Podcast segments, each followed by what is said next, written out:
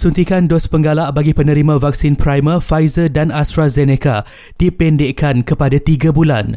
Menteri Kesihatan Khairi Jamaluddin berkata, janji temu akan diberikan dalam waktu terdekat terutama kepada individu yang berisiko tinggi.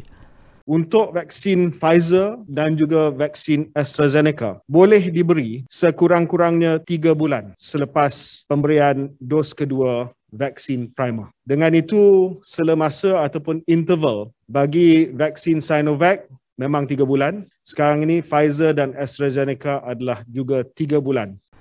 Tambah beliau, beberapa pusat pemberian vaksin juga akan dibuka untuk memudahkan proses suntikan dos penggalak tersebut. Dalam perkembangan lain, lebih 360 sampel diuji dalam kalangan pengembara dari 21 hingga 25 Disember lalu. Khairi berkata sekitar 300 sampel menunjukkan kemungkinan varian Omicron namun kementeriannya masih menunggu keputusan penuh berhubung sampel itu.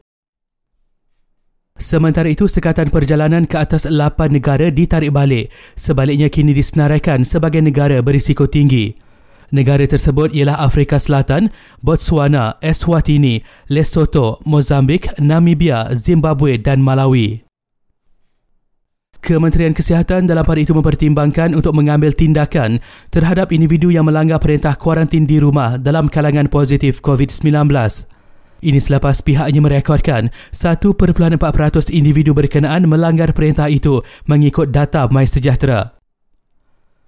Dalam hari itu, 2,897 kes baru positif COVID-19 dicatatkan hari ini di seluruh negara, hari ketiga berturut-turut di bawah paras 3,000 kes.